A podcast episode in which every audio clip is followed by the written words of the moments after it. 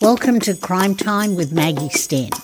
What you're going to be listening to is a series of episodes called The Times Aren't a Changing, They Have Changed. Hey! Today we're going to talk about unexplained wealth. With me is Greg Jones, barrister, and I have a lot of questions to ask him about unexplained wealth. For those of you who don't know Greg, Greg Jones specialises in proceeds of crime and crime commission proceedings. He's written papers for the Australian Federal Police, the New South Wales Police, and various international law enforcement agencies.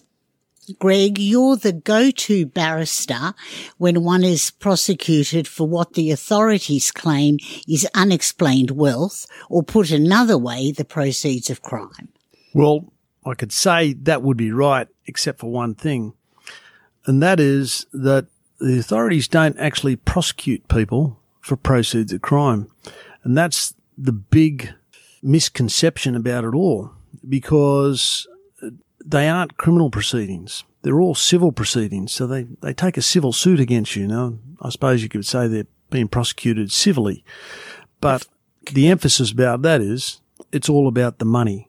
So put another way, in layman's terms, instead of giving you a charge sheet, they give you a summons. That's exactly right. And They- instead of you going to jail, they take all your money.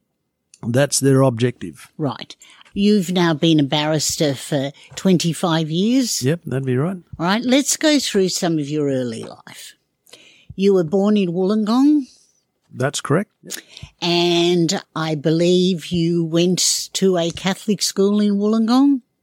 Well, I went to school in Wollongong. I ended up going to Wollongong High School for year 11 and 12, and uh, I completed my schooling down there. And um, as soon as I finished that, that was around 82, and I think right around that point in time, the steelworks had just put off 25,000 people, and Wollongong was effectively in a depression. And um but I, I remember I got myself a job when I left school. Well, before you left school, let's go back to your school days. You went to a public school. Didn't you also go to a Catholic school? Well, I went to a Catholic school. Obviously, I wasn't the most attractive kid in town. Uh, the, the local priest obviously didn't put a, didn't put the hard word on me like he did a lot of other people at the time. So, but that's a whole different kettle of fish. I I really haven't had a lot to do with that, except uh, I think down there back in Wollongong in those days, it was quite different to way life is now. In and that's exactly what we want to hear about. What was the diff? What's the difference? And did it depend on where you lived and what school you went to?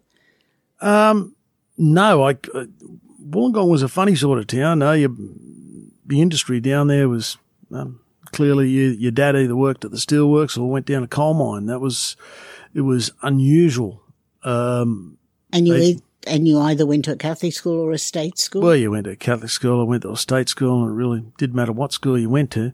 Um, I only ended up going to Wollongong High because uh, really my dad sent me down a coal mine when I was 14 years of age.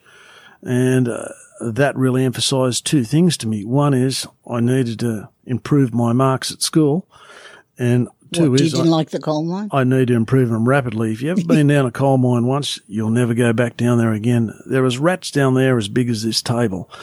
How they got down there, you know, six or seven kilometres underground. It's cold, it's wet, and it's dark. And well, they're probably the good features. Do you think Charles Dickens had ever gone down one? I've got no idea about Charles Dickens, but all I know is that uh, it really emphasised to me that um, uh, either I improved my education, I was, and uh, by at 14 years of age, all I was interested in was riding surfboards and playing football. So, Right. A little birdie told me that you used to get beaten up at school. well, no. For those people who can't see Greg, he's well over six foot and doesn't look like the sort of person today that would get beaten up. No, but So I, please explain. Well, no, but I, I lived in a neighbourhood which no, it was a fairly low social, social, social economic demographic, and I went to the Catholic school, which is about three kilometres away, and I had to ride my push bike past the local public school every day. Which meant that was full of Protestants. It was full of Protestants, and uh, you really had to ride your push bike quite fast to get past these kids because they wanted a piece of you real quick. Uh, now they'd get their way, way one way or the other, but as a general rule, those sort of things in Wollongong were sorted out on a football field on a Saturday morning, and um, that's the way it went. So, and they were for those people who are relatively young. We're talking about the '60s and the '70s, and they weren't the politically correct year times that we have now. And in fact, you probably should have moved to a Catholic neighbourhood because in those days didn't they have that saying, Catholic, Catholic, ring the bell, proddy, proddy, go to hell? Well, I'm really not too sure about that. In, indeed, but it's funny, eh? we think back on it and where I come from in Wollongong, no, there was, there was, well, I'll give you an example. I'd never, I did never met a Jewish person. I didn't know there was a difference in a Jewish culture. I didn't know anything about that. I'd never met a Lebanese person. I didn't know anything about that. I knew one person of indigenous background who was just one of nature's gentlemen. And the only Asian person in town was the fellow who owned the Chinese restaurant. Um, Thank God for that. You got some decent food. Our community was just uh, Greek and Italian people, and everybody worked out the steelworks. There was another community of uh, uh, Macedonians and Serbs, and they also worked out, but they live further south down, um, probably close to where um, uh, Albion Park, close to that that area down there. All right, so you finished your HSC at Wollongong High. Finished that at Wollongong High, 1982, and then uh, said I got a scholarship at Westpac to um, go and work in the bank, but that didn't really work out real well because they weren't. It was the first ever one of those, and they really didn't know whether they had to work in the bank or go to university. And so, which one did you do? Well, and then they said, "Well, we'll try and find a midpoint. You go to university some days and work in the bank the other days," and that just didn't work out. And nothing was working out with that. And um, at the time, I was keen to broaden my horizons, and as I said, Wollongong was in a state of depression at that point in time. So um, I applied to join the. I applied, applied to join both the state police and the Australian Federal Police, and uh, the acceptance to the Australian Federal Police came around rapidly. But at that point in time, they hadn't been set up very long at that point, had they? The, the AFP came into existence in 1979, and they, but they were desperate to get staff because at that point in time, they had a lot of obligations that revolved around um, family law court and protection of family law court judges, and also the the difficulties that they had providing um, protection for dignitaries such as those associated with the um, Turkish embassy. And but for generally in the community, they were called the plastics. That's yeah, that's exactly right. I remember having to give evidence once about that in a trial, um, and it was well known back then, and to some extent still now, that the state police refer to the federal police as the plastic police. And wasn't it also the case that they were so desperate for people that they didn't have the height and weight requirements the state police had? I'm not too sure about that, but I, I do know that I snuck through. Not on, I was fine for height and weight, and I was fine for everything else. But um, I do know one thing that I had terrible eyesight back then, and I was short sighted. I, I couldn't see, no, literally, no, 20 feet in front of me. Um, I didn't know that, and I no, we didn't have funds back then as a kid down in Wollongong to go and see an optometrist to get your eyes checked. So you just lived with it. But it was uh, slightly amusing because getting towards the end of uh, my recruit course back in 1984, I had a problem. And my problem was that I couldn't shoot a firearm. And great for a policeman. yeah.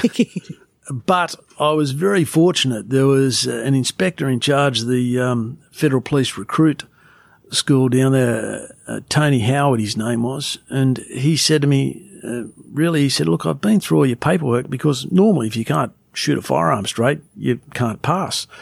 And I was, th- I think I was the first ever federal police recruit who was permitted to pass without a firearms certificate because he said to me, look, you've started a commerce degree and you, you, know, you can, obviously you, I'd passed first year accounting at that point in time. He said, are you interested in doing this proceeds of crime work? I said, why you ask that? He said, well, I think you better be because you can't shoot a gun. And at that point in time, I was desperate to get my firearms license because if you get your firearms license, all of a sudden you can go out there and you can put a leather jacket on and look like Don Johnson. Well, I graduated from the police college and they gave me a calculator and a cardigan and said, do your best. And you didn't look like Don Johnson. Uh, well, I, well, I didn't, I didn't get the, uh, the leather jacket and, um, Isn't the irony of that, that at the same time, Mark Standen, who was at one point very high up in the crime commission, uh, well, no, at that point in time, uh, Oh no! I- at that point in time, he was a federal police officer. He was he was a federal police officer, and he was the youngest ever inspector in the Australian Federal Police, highly regarded.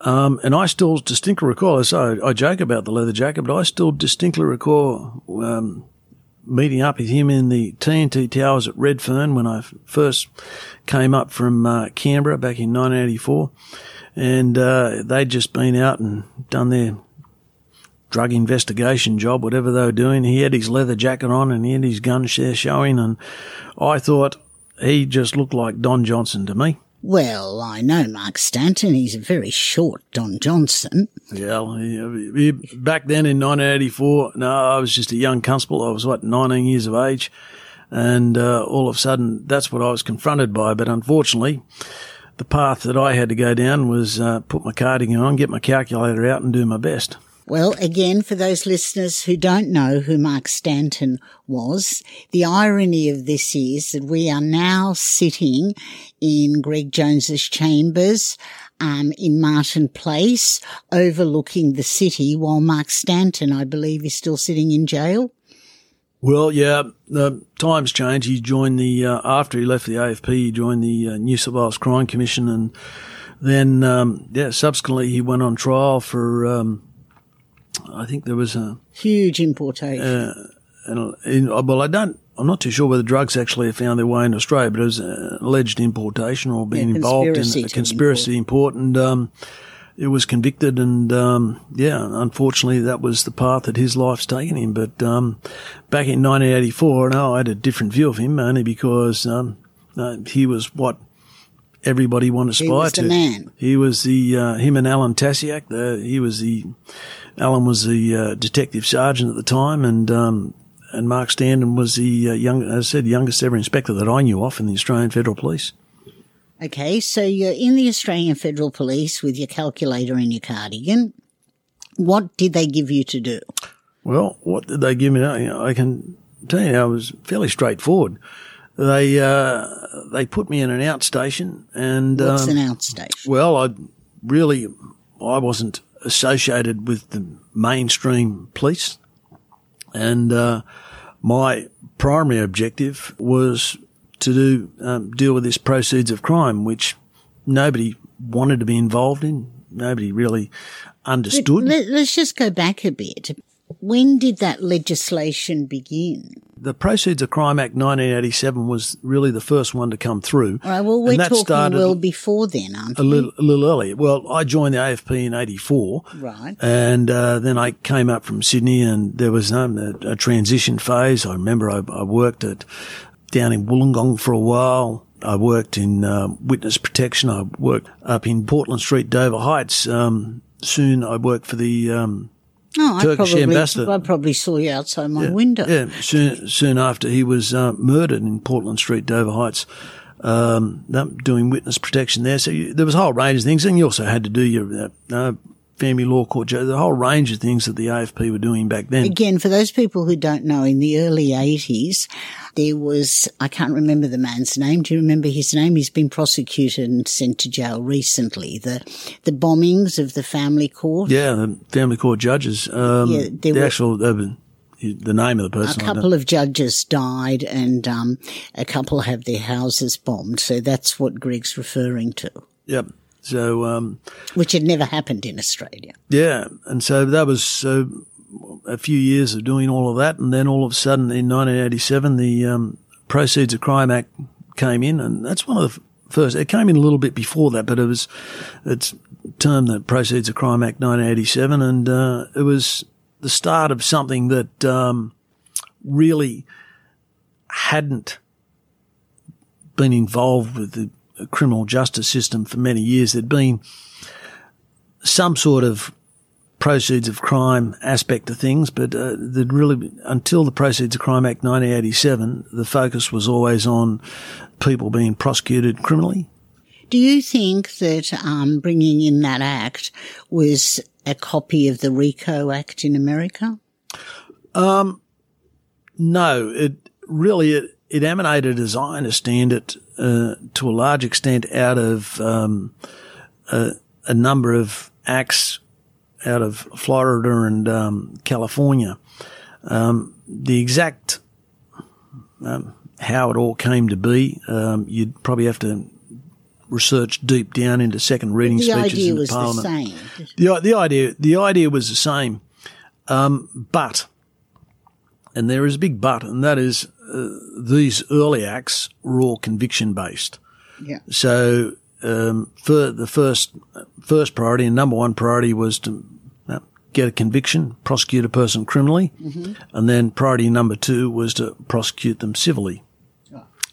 And weren't you instrumental, together with Mick Phelan, who at the time was the boss of the NCA or the National Crime Authority? Well, um, no, Mick was only a, he was a constable or maybe a, Yeah, he, he might have been just been promoted to sergeant. He came up from Melbourne and I came, uh, I, we started here in Sydney. It would have been about 1989 that we started up the first ever proceeds of crime branch for the Australian Federal Police.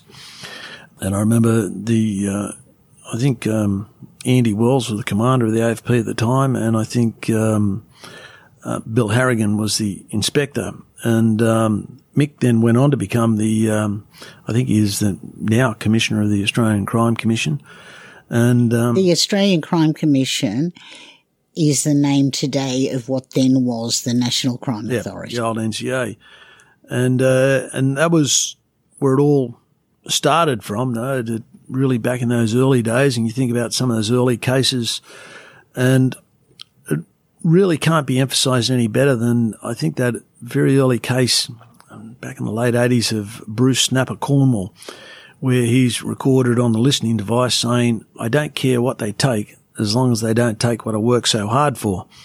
Unfortunately for Bruce, I don't think he'd ever lodged a tax return.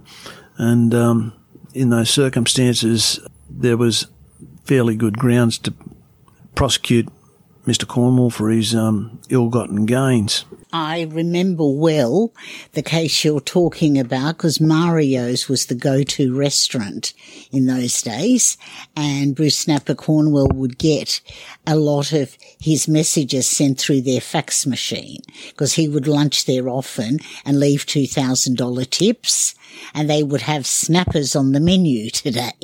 Yeah, well, as I said, he um, And that's public knowledge because it was all in the brief of evidence that came out in a court. Yeah, and it's about that point in time. There was there was other people coming through. I think there was the um, the trial of um, for the importation. I think of the cannabis resin. I think it was Ian Saxon, uh, um, Carp, and um, Dr. Pautos. Yes. And uh, The very again, bad cannabis. that, that was um, yeah the cannabis resin, which they eventually uh, was located out at uh, Malabar Tip. Yeah. Bruce Snapper Cornwell was also involved in a cannabis importation in the early 90s with about, I think, six or seven other co-accused. And again, I remember that very well because the guy whose name I can't remember who they had listening, he was the lookout. He was deaf. So that was pretty useful on a ship. Well, and uh, one, he was deaf, and uh, it comes brings me back to, strangely enough, the uh, the importation done by um, Saxon and Pautos of the cannabis resin. They had a it came in on a boat, and the boat went out to sea, and the bloke who was driving the boat as it came through the heads. He couldn't see properly. He had big Coke bottle glasses. I'm just trying to think of his name now. He was a member down at the Bronte Surf Club. And the only reason I knew that is uh, some many years later, he was, um, I met up with him, had a beer with him, and, uh, and, uh, yeah, but he, he was blind as a bat, for want of a better term. So you're now in the Australian Federal Police. You're in the Proceeds of Crime Unit. How long were you there for?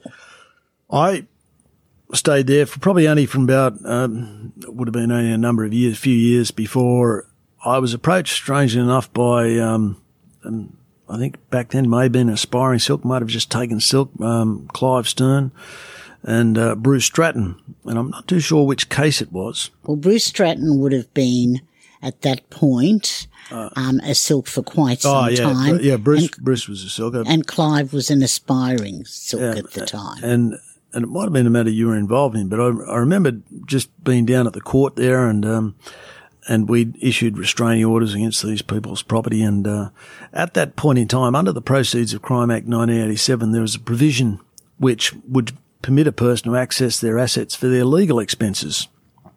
And I'm just standing around, and I Can I stop you there? Had you done law at this point? Because you haven't. no, us no, I, I hadn't You're done. still the police officer with a commerce degree. uh, in a. I, I, I, I commenced law about 1991, Right.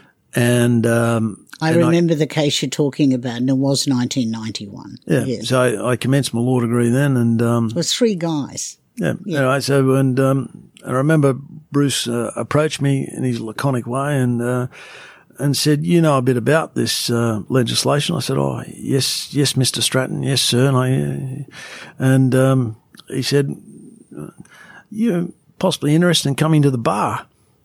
And I'd ask him, well, really what the bar was. I had no idea. I didn't have the faintest idea. I was only uh, maybe another year or two to go on my law degree, and and I said, after, after I made a few inquiries and then, um, so life kept on going on and I told them how it all operated. And then, um, when I finished my law degree, uh, again, same situation. Um, Bruce Stratton and Clive Steirn approached me and said, "Are you keen to come to the bar now?" And I, I was certainly keen, and um, they made a room for me here. Let's stop there. We'll go to part two of your life next week.